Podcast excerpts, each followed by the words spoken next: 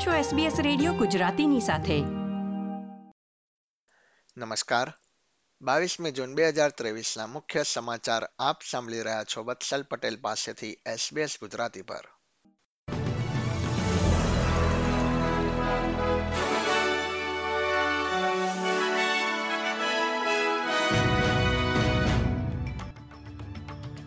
ઓસ્ટ્રેલિયામાં હાઉસિંગ કટોકટી વધુ ઘેરી બનતા ન્યૂ સાઉથ વેલ્સમાં રસ્તા ઉપર રહેતા લોકોની સંખ્યામાં વધારો થયો છે. રાજ્યમાં રસ્તા પર રહેતા લોકોની ગણતરીમાં ગયા વર્ષે એક હજાર બસો સાત લોકોની તુલનામાં વર્તમાન વર્ષે આ સંખ્યા એક હજાર છસો ત્રેવીસ સુધી પહોંચી છે. જેમાં ચોત્રીસ ટકાનો વધારો થયો છે. હોમલેસનેસ બાબતોના મંત્રી રોસ જેક્સને ગુરુવારે નવા આંકડાઓ જારી કર્યા હતા. અને આ વધારાને ખૂબ જ ચિંતાજનક ગણાવ્યો છે. ત્રણસોથી વધુ સ્થાનિક સંસ્થાઓએ સરકાર સાથે મળીને ફેબ્રુઆરી મહિનામાં છોતેર સ્થાનિક સરકારી વિસ્તારોમાં ત્રણસો પચાસથી વધુ ટાઉન્સની શેરીઓમાં આ ગણતરી કરી વિગતો મેળવી હતી.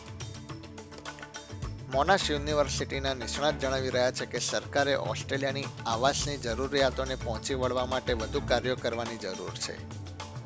ઉલ્લેખનીય છે કે કેન્દ્ર સરકારે તેના હાઉસિંગ ઓસ્ટ્રેલિયા ફ્યુચર ફંડ માટે દસ બિલિયન ડોલરની ફાળવણી કરી છે. મેલબર્ન અને સિડનીએ વિશ્વના રહેવા માટેના સૌથી વધુ લાયક શહેરોની યાદીમાં ટોચના શહેરોમાં સ્થાન મેળવ્યું છે, જ્યારે વેસ્ટર્ન ઓસ્ટ્રેલિયાની રાજધાની પર્થે પણ આગળનો ક્રમ મેળવ્યો છે.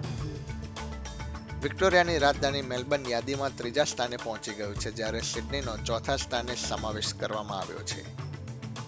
કોરોના વાયરસ મહામારી બાદ શહેરોમાં જનજીવન સામાન્ય થવાની નોંધ લેવામાં આવી હતી, જેમાં ઓસ્ટ્રેલિયાના બે સૌથી મોટા શહેરોને ઇકોનોમિસ્ટ ઇન્ટેલિજન્સ યુનિટના ગ્લોબલ લિવેબિલિટી ઇન્ડેક્સ બે હજાર ત્રેવીસમાં ટોચના શહેરોની યાદીમાં સ્થાન મળ્યું હતું. પર્થ બત્રીસમાં ક્રમથી બારમા ક્રમે પહોંચી ગયું છે. વિયેનાએ ટોચનું સ્થાન મેળવ્યું છે જ્યારે કોપનહેગન બીજા ક્રમે છે. સિરિયાનું દમાસ્કસ સૌથી નીચલા ક્રમનું શહેર બન્યું છે, જ્યારે યુક્રેનની રાજધાની કીવ પણ સૌથી નીચેના દસ શહેરોની યાદીમાં સરકી ગયું છે. બારસોથી વધુ માઇગ્રન્ટ્સ કામદારોના સર્વેમાં જાણવા મળ્યા પ્રમાણે, પાંચમા ભાગથી વધુ કામદારોને તેમની રાષ્ટ્રીયતાના કારણે ઓછો પગાર ચૂકવવામાં આવ્યો અથવા ઓછા પગારનો પ્રસ્તાવ મૂકવામાં આવ્યો હતો. યુનિયન્સ એનએસડબલ્યુ અને માઇગ્રન્ટ વર્કર્સ સેન્ટર દ્વારા ગુરુવારે બહાર પાડવામાં આવેલા નવા અહેવાલમાં પણ જાણવા મળ્યું છે કે વધારાના એક તૃતીયાંશ લોકોએ જણાવ્યું હતું કે તેઓ ટેમ્પરરી વિઝા પર હોવાના કારણે તેમને ઓછું વેતન આપવામાં આવતું હતું. યુનિયન્સ ન્યૂ સાઉથ વેલ્સના સેક્રેટરી માર્ક મોરેએ જણાવ્યું હતું કે સ્ટુડન્ટ વિઝા પર રહેલા લોકો ખાસ કરીને તેમના કૌશલ્ય સ્તરથી નીચેના સ્તરે નોકરી કરે છે અને તેમનું શોષણ થાય છે. તેમણે એસબીએસને જણાવ્યું હતું કે સરકારે વિઝાની પ્રક્રિયા ઝડપી કરવી જોઈએ. ઓસ્ટ્રેલિયાના કેટલાક ભાગોમાં વીજળીના ભાવમાં પહેલી જુલાઈથી એસી ટકા સુધીનો વધારો થવા જઈ રહ્યો છે. ઓસ્ટ્રેલિયન એનર્જી રેગ્યુલેટરે ગયા મહિને પુષ્ટિ કરી હતી કે લગભગ છ લાખ ગ્રાહકો માટે પહેલી જુલાઈથી વીજળીના ભાવમાં વીસથી પચીસ ટકાનો વધારો થશે. આ નિર્ણયથી ખાસ કરીને New South Wales South East Queensland અને સાઉથ ઓસ્ટ્રેલિયાના ગ્રાહકોને અસર થશે.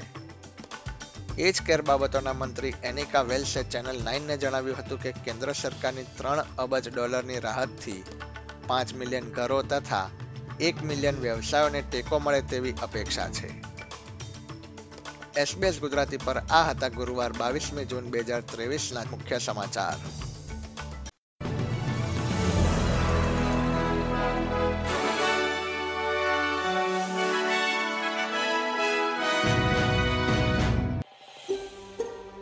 આ પ્રકારની વધુ માહિતી મેળવવા માંગો છો? અમને સાંભળી શકશો Apple podcast Google podcast Spotify કે જ્યાં પણ તમે તમારા પોડકાસ્ટ મેળવતા હોવ.